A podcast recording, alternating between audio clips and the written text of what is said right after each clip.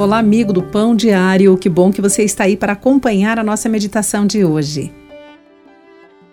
Hoje, ser celebridade é uma obsessão e há empresários que comercializam as celebridades como produtos, vendendo o seu tempo e privacidade.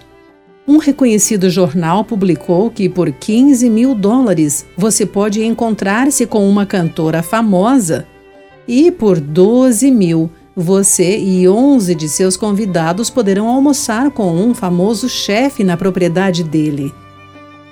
Muitas pessoas tratavam Jesus como celebridade. Eles o seguiam por todo lugar, ouviam os seus ensinamentos, observavam os seus milagres e buscavam a cura por meio do seu toque. E Jesus nunca foi orgulhoso ou distante, mas disponível para todos. Quando seus discípulos Tiago e João discutiam a posição de cada um no seu reino vindouro, Jesus lembrou seus discípulos em Marcos 43, 44.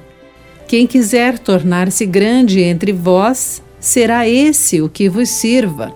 E quem quiser ser o primeiro entre vós, será servo de todos. Após dizer isso, ele parou uma procissão de pessoas que o seguiam para perguntar a um mendigo cego: Que queres que eu te faça? Que eu torne a ver, respondeu o homem.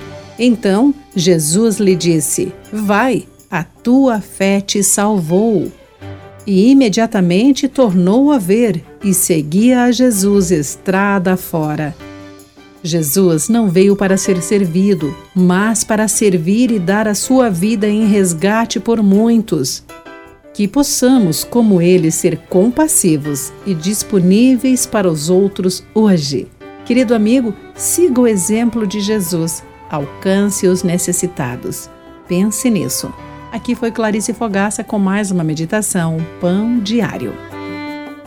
Acesse o nosso site pãodiario.org para conhecer nossos recursos e solicitar o seu devocional Pão Diário. Nos escreva através do e-mail rádio@pãodiario.org.